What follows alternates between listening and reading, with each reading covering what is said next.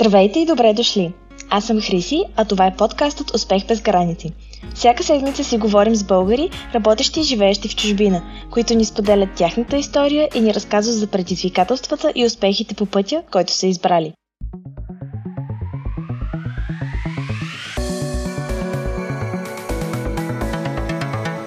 Изключително се вълнувам, че първият ни гост е Теодора Александрова, моя много добра и дългогодишна приятелка. С нея ще си говорим за това как с целеустременост, упоритост и много работа се гради кариера в една от най-големите и обичани фирми в света – Adidas. Ще си говорим и за това как тя се справя с новите предизвикателства по време на пандемия, какво е да живееш в Германия и защо правото не е за всеки. Приятно слушане! Здравей, Теди! Първо искам да ти благодаря, че се съгласи да бъдеш нашия първи гост и да ни разкажеш повече за себе си. В последните десетина години си живяла в Англия, Италия, Холандия и Германия, но не искам да издавам твърде много, така че ще те оставя да, ти да разкажеш накратко за себе си. Здравей, Хриси! Много благодаря за поканата и здравейте на всички наши слушатели. А, както Кризи спомена, накратко Теди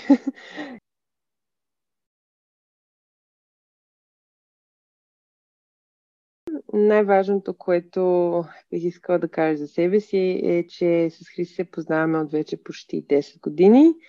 А, затова искрено оценявам поканата и възможността да създадем, да, да създадем подкаст за хората, които искат да разберат малко повече за живота с чужбина или се чудят, или просто а, бих искали да имат реална представа за това как може митовите и легендите всъщност да не са истина а, а всеки има различна съдба и различен път а, през живота си, който те са избрали да живеят извън България.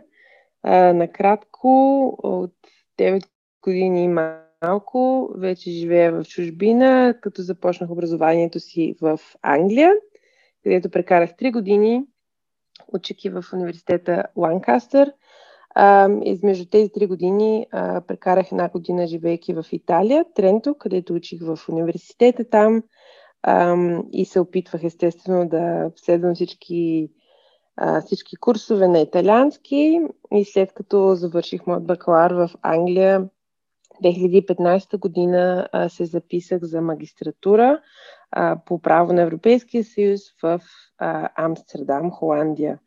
А, това беше едно също голямо приключение, което успях да, а, как, да споделя с Хриси, където си прекарахме доста хубаво време, живеейки заедно в един уникален и прекрасен град.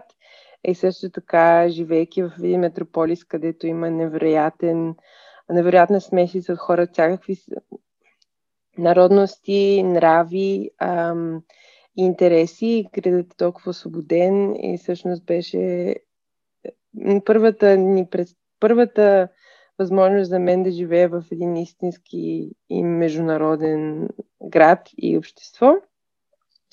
И след като живях точно две години в Холандия, от 31 август 2015 до 31 август 2017, се премести да живея в Германия, в един, може би, известен за историците град, наречен Нюрнберг, и работейки а, в Херцогенаурах, което е родното място на братята Дасля и всъщност местоположението на главните централи, корпоративни централи на двете най-големи спортни марки Puma и Adidas.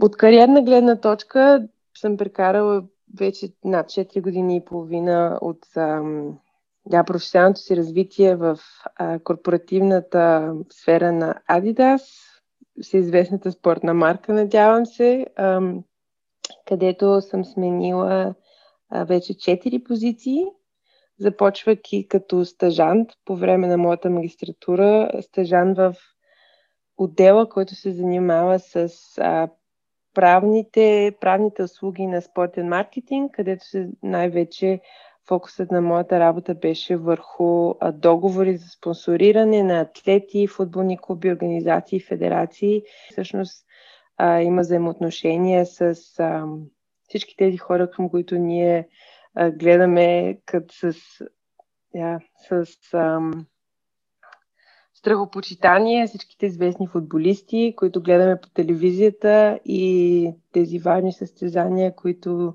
ни привличат за часове пред, пред екраните, тип Олимпийските игри и така нататък.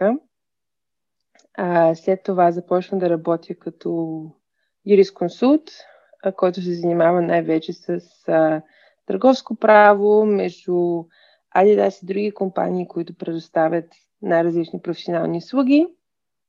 А, за, за Adidas като една огромна корпорация.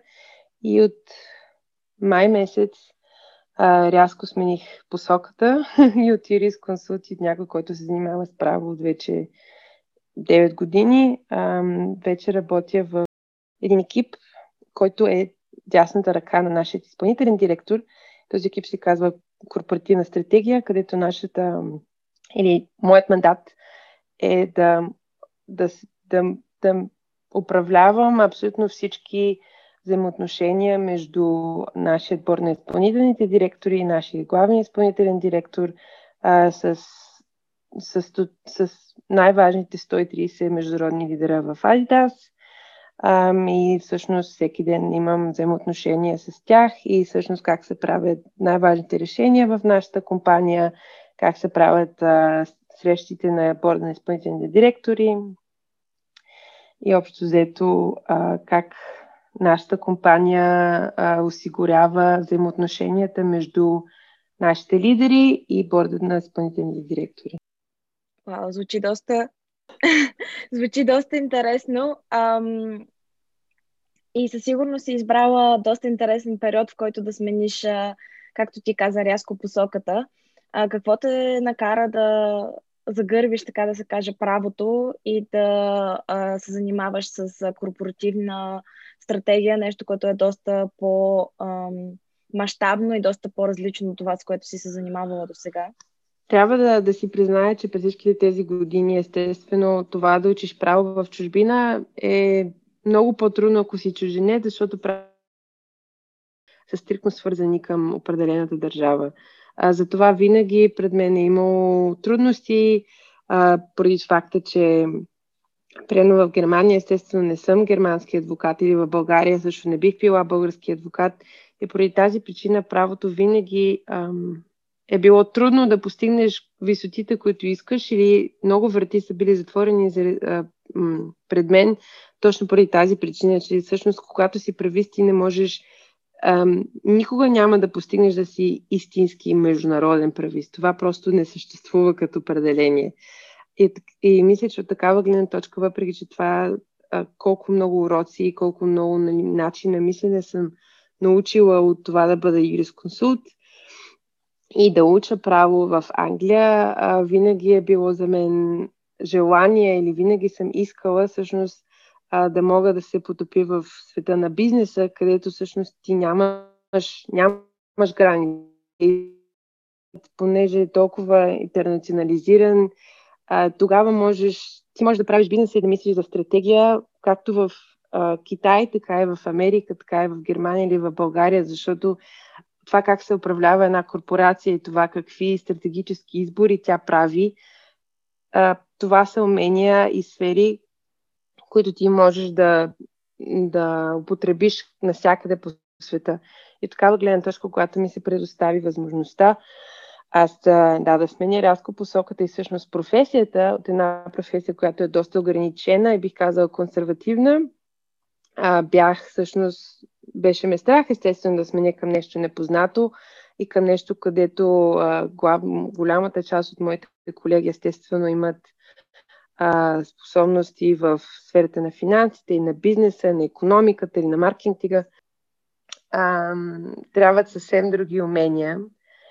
И за мен беше важно всъщност винаги да отворя, да се опитам да пробия в тази сфера, естествено да науча повече за това как, как нашият капиталистически свят работи, как една компания ам, мисли, как, ам, как се държи на пазара и така нататък. Това не беше, не беше решение, което съм търсила абсолютно активно и целеустремено обаче беше решение, което в един момент в живота ми аз ам, бях наясно, че в един момент бих искала да поема по тази пътека. Да, това е разбираемо, а, но не мога да не спомена, че времето, в което ти се реши на тази немалка промяна, а, беше по средата на пандемията. А, тази позиция по принцип е свързана с много предизвикателства, адски много информация, нови хора, нова среда. И отгоре на всичко идва и един вирус, който допълнително осложнява нещата, поне така мога да си представя само. Как ти се отрази всичко това и ситуацията и промяната и как протича изобщо един твой ден? А да, абсолютно съм съгласна с теб. Ам, когато аз започнах тази позиция, така ми беше предоставена информацията, че ритъмът на моята работа, на всеки дневна работа е забързан с около 3-4-5 пъти. Просто поради причината, че в моменти на криза всеки един бизнес има нужда най-вече от ам, силна ръка, която да управлява и наистина лидери, които имат а, смелостта и бързината на решения и на действия, а, че да могат да естествено да направят всички контратаки а, срещу сриващия се пазар и естествено всички, всички потребители, които са в една стресова ситуация. От такава гледна точка, това, което аз правя и моята, моята работа, естествено, аз да планирам напред с месеци, кога има най-различни важни решения за управлението на нашата компания. Поради нуждата тези решения да се правят всеки ден или всяка седмица, изключително много по-бързо, защото в един момент на криза една компания трябва да реши или да се възобнови и да продължава да се възобновява, да, да търси иновации а, и да търси новости, където може да естествено да се противопостави на силите на кризата и това да продължава да печели потребителите по един друг начин, в такава ситуация компанията трябва наистина много, много по-бързо и трябва да излезеш от, а, как да кажа, ритъма, който си бил олегнал или ритъма на една компания, която а, без, без да се опитваш да иновираш изключително силно, ти продължаваш естествено да взимаш, а, да, да взимаш интереса на своите потребители и всъщност да правиш пари, но в момента на кризата ти трябва да измислиш други начини, по които а, можеш да се позиционираш по-зара. За така просто да кажа за, за да покажа за месеците от януари до август 2020 година, преди кризата, щяхме да предвидим, че има 8 срещи на борда. Поради кризата сме имали 60 затова от такава гледаш просто може да видите колко по-бързо а, се забързал ритъма. Един мой ден а, преминава в а, непрекъснато комуникация с главните екипи, естествено, които са от тяхна гледна точка дясната страна, дясната ръка на всеки от нашите членове на борда, било то човешки ресурси, а, международни продажби а, а, или, да кажем, а, финанси, така или финансови отдел, а, и аз целодневно обсъждам с тях и комуникирам какви са следващите решения, които ние трябва, трябва да се вземат, по какъв начин те трябва да се доведат до вниманието на нашия борд на директорите и как трябва да планираме всички тези срещи, които дават възможност на нашите а, топ лидери да общуват с, с, а, да, с, нашите, да, с нашите топ шестима изпълнителни, изпълнителни директори. Това звучи доста интересно, но и доста предизвикателно, трябва да призная.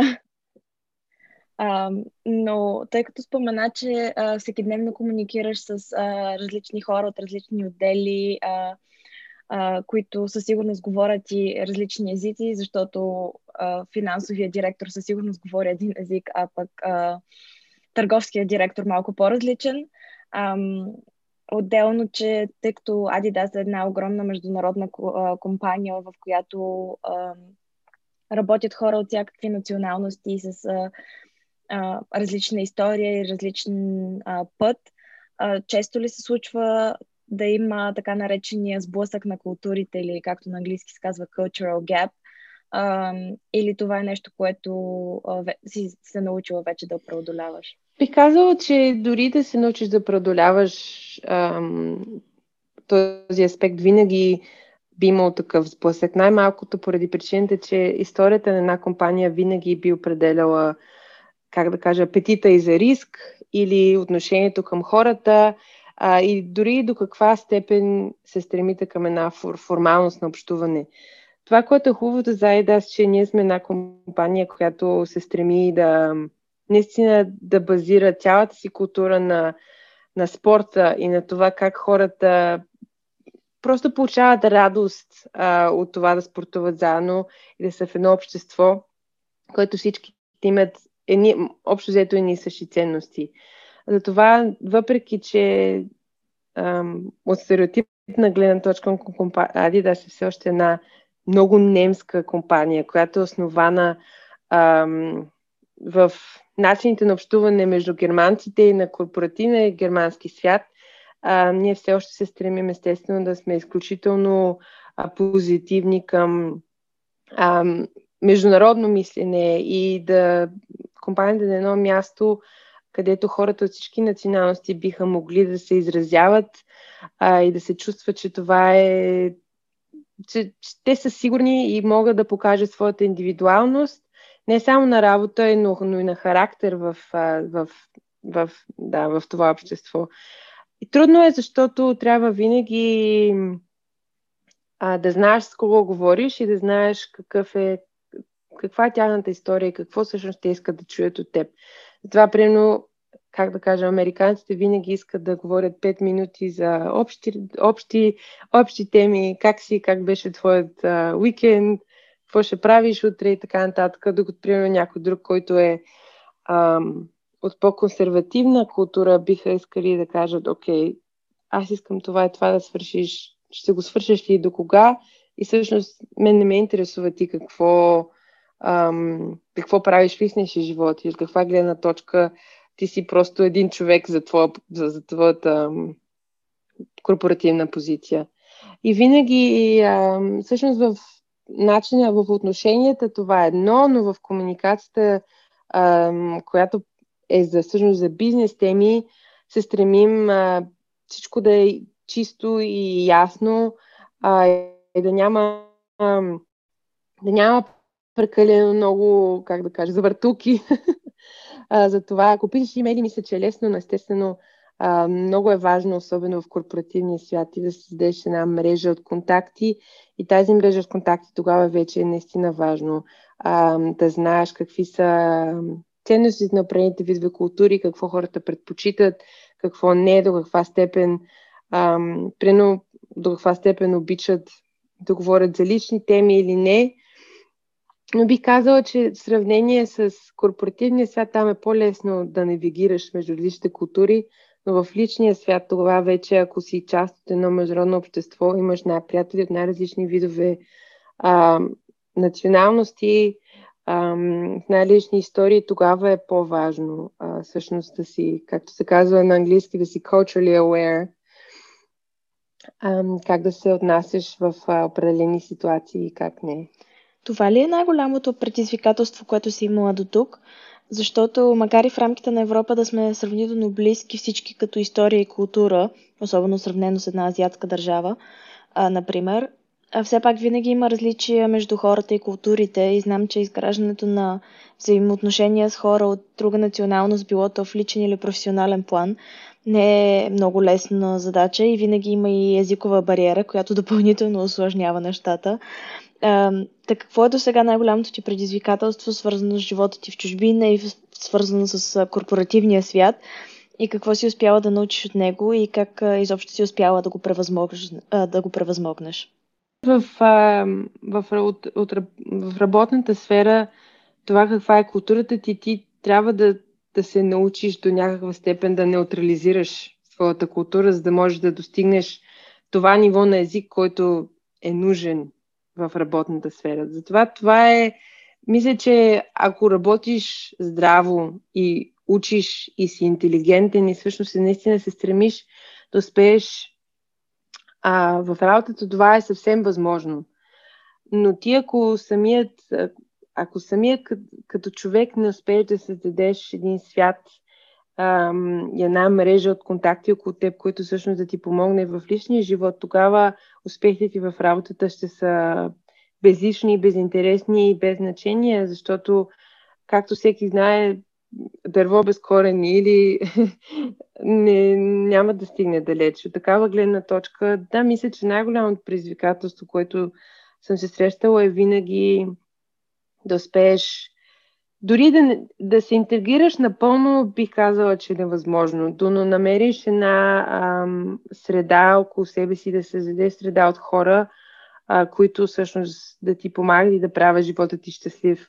И мисля, че това е една от, една от най-големите проблеми и на предизвикателства, които хората се сблъскват, когато живеят в чужбина, е, че всъщност ам, в сравнение с усилията, които ти би трябвало да положи, за да създадеш среда в България, усилията ти трябва да са двойни или тройни, толкова по-различни, толкова повече трябва да се стараеш, за да създадеш една среда в чужбина.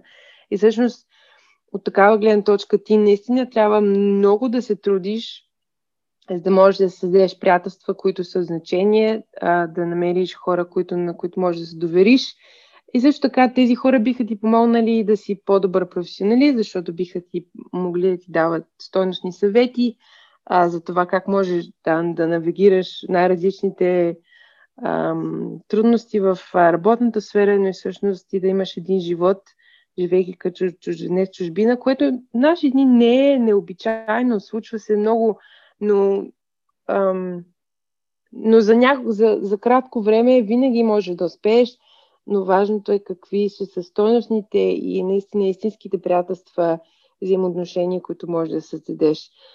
От, пред, от такава гледна точка има огромна разлика, естествено, до, до каква степен имаш късмет, на какви хора попаднеш, но и всъщност до каква степен ти може да приемеш с, как да кажа, с ам, просто мирогледът ти да е отворен да не осъждаш привичките и чуждата култура, всъщност да разбереш как това е просто част от хората и това е просто част от обществото и трябва да, да си приемчив и наистина да си кажеш, окей, това е нещо, което аз виждам като съвсем нали, противоположно на, на българската култура. Това е нещо, което аз не харесвам, но също време трябва да намериш начин по който да се справиш с него и просто да го приемеш, защото а, културата, чуждата култура е нещо, което ти няма как да промениш. И ако наистина се бориш срещу нея, а, в един момент ти ще станеш някой, който не може да я понася.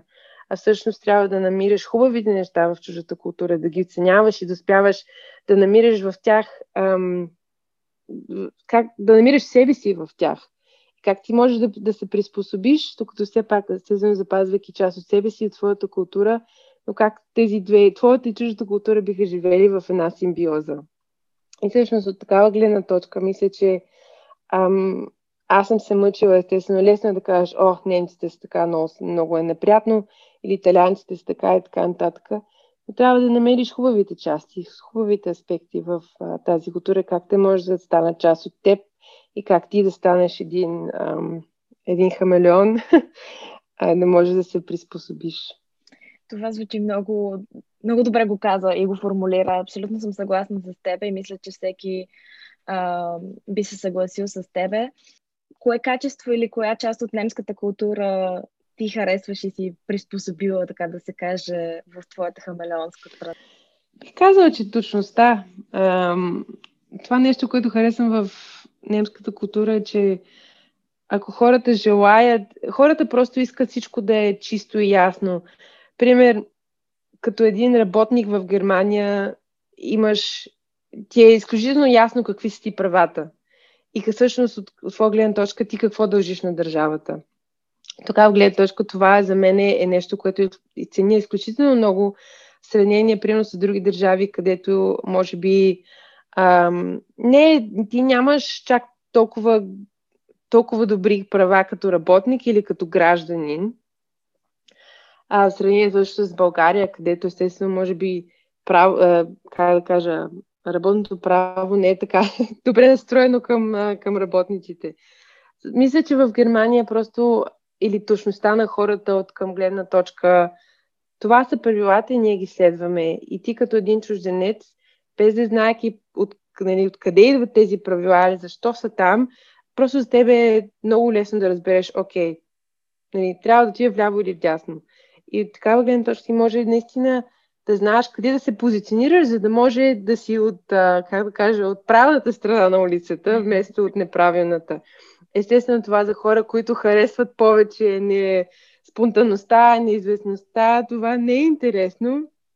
Но мисля, че за човек като мен това е нещо, което всичко много ценя. И даже ми се чувства, случва ми се често да ми се подиграват, да ми викат, ти си повече германка от тази, защото преди да отидеш в ресторанта ще си провериш менюто онлайн. и ако закъснеш с 5 минути за резервацията, ще звъннеш да им кажеш, че си закъснява с 5 минути.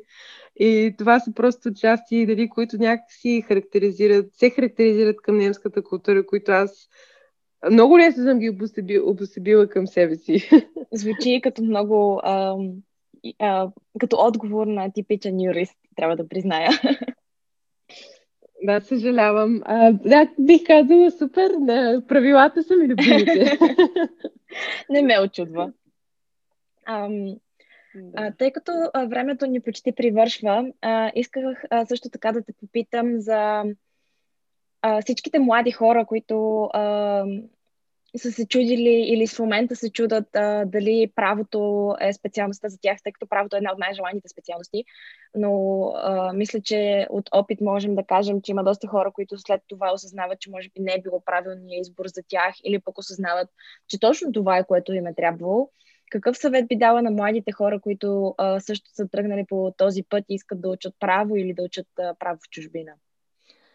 Със сигурност бих казала, че тръгваш в чужбина с насоката, че тази държава е мястото, където ти искаш да станеш и да градиш бъдеще, правото би бил добър избор.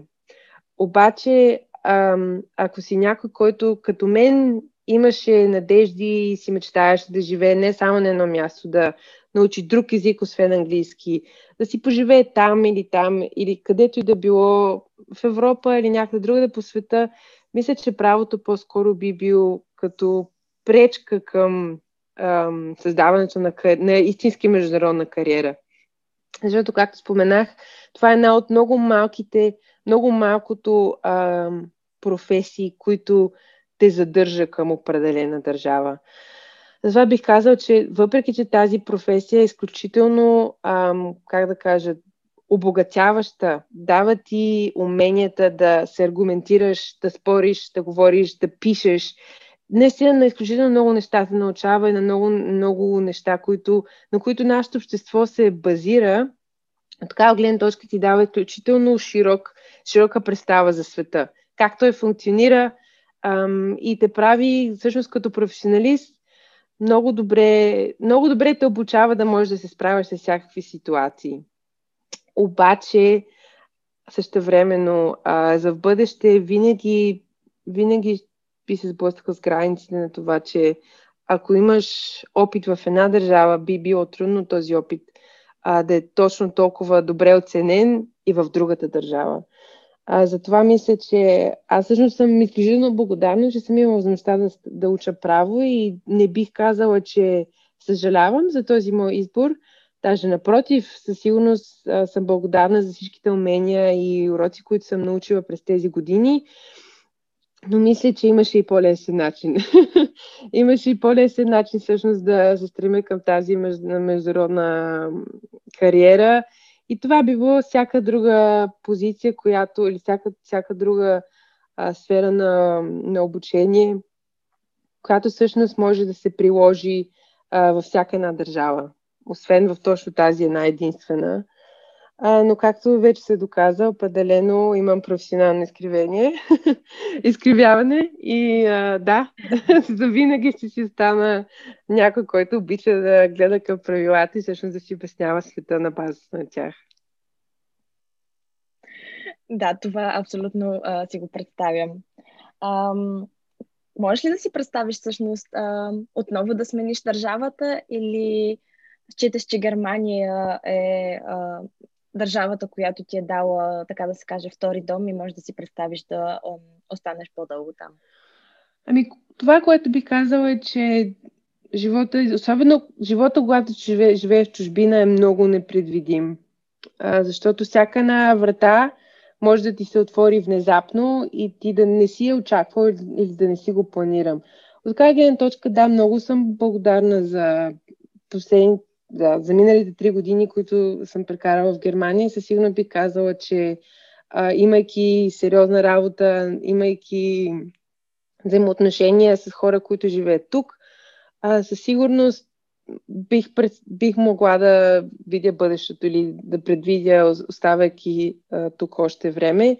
Но също времено знам, че вече съм преживяла а, този момент, този момент на адаптация на много други моменти в живота си и със сигурност в един момент ще се намеря в позиция, където ще си мечтая пак да изпитам този адреналин и пак да успея ам, пак да преживея всичките тези хубости, това да преоткриеш нов свят, да преоткриеш нов град, да се познаеш с нови хора.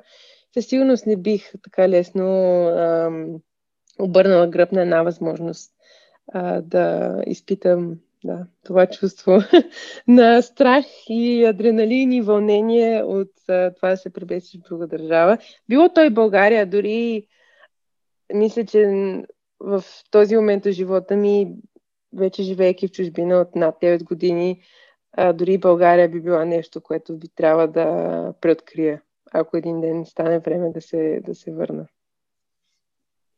Да, мисля, че всички сме го преживяли това, когато се прибереш в а, България и изведнъж преживяваш културен шок, който преди не си преживявал, просто защото изведнъж виждаш собствената си държава през а, различна призма. Е, точно. А, мисля, да. това е нещо, което а, сме дискутирали немалко пъти и виждаме някакви неща, които преди са били просто част от а, шума, така да се каже, а сега изпъкват ярко, защото вече а, за нас са нещо ново и различно. Абсолютно съм съгласна. Да. И това е така с вся, всеки нов град. Всяко ново начинание а, крие хубости и грозоти. И трудности. Всяко ново начало е доста трудно и има много красиви а, моменти, но има и доста да, предизвикателства. Да. Но тъй като нашия подкаст а, говори за успехите и успешните българи, а, кое за тебе или кой твой успех би а, казала, че е най-големият ти успех или най-голямото ти постижение, с което се гордееш?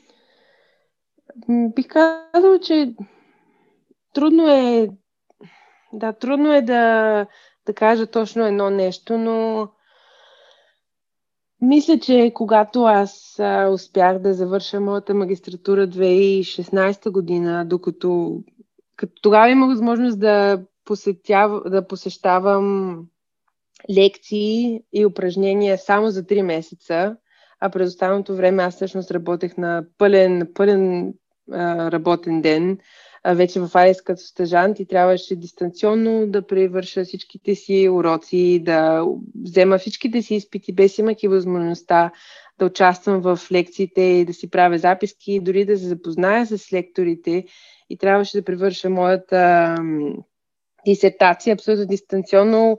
Когато аз дисертацията всъщност я, писах, я пишех сутрин в 6 до 8, когато тръгвах за работа и след това я писах от 8 до 10 вечерта това беше един момент, който беше много труден за мен.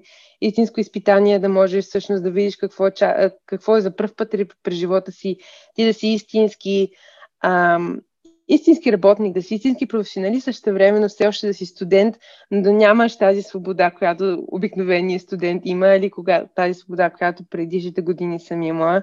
И също, когато успях да завърша моята магистратура всъщност на време, в тази една година, в която всъщност ти трябва да завършиш магистратура, но ако посещаваш редовно всички уроци, а не задочно от една такава гледна точка, и също успях да завърша и да получа удължение на моят договор с Adidas, като вече не стъжант, а по-скоро практикант.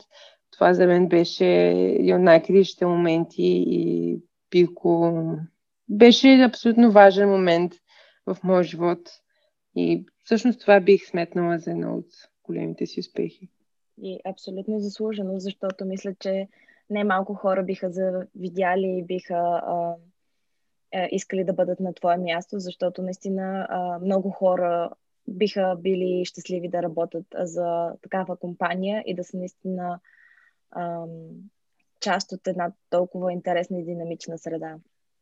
Надявам се. така че абсолютно а, под, подкрепям и аз съм съгласна, че това е един немалък успех, от който наистина трябва да, с, кого, с който трябва да се гордееш.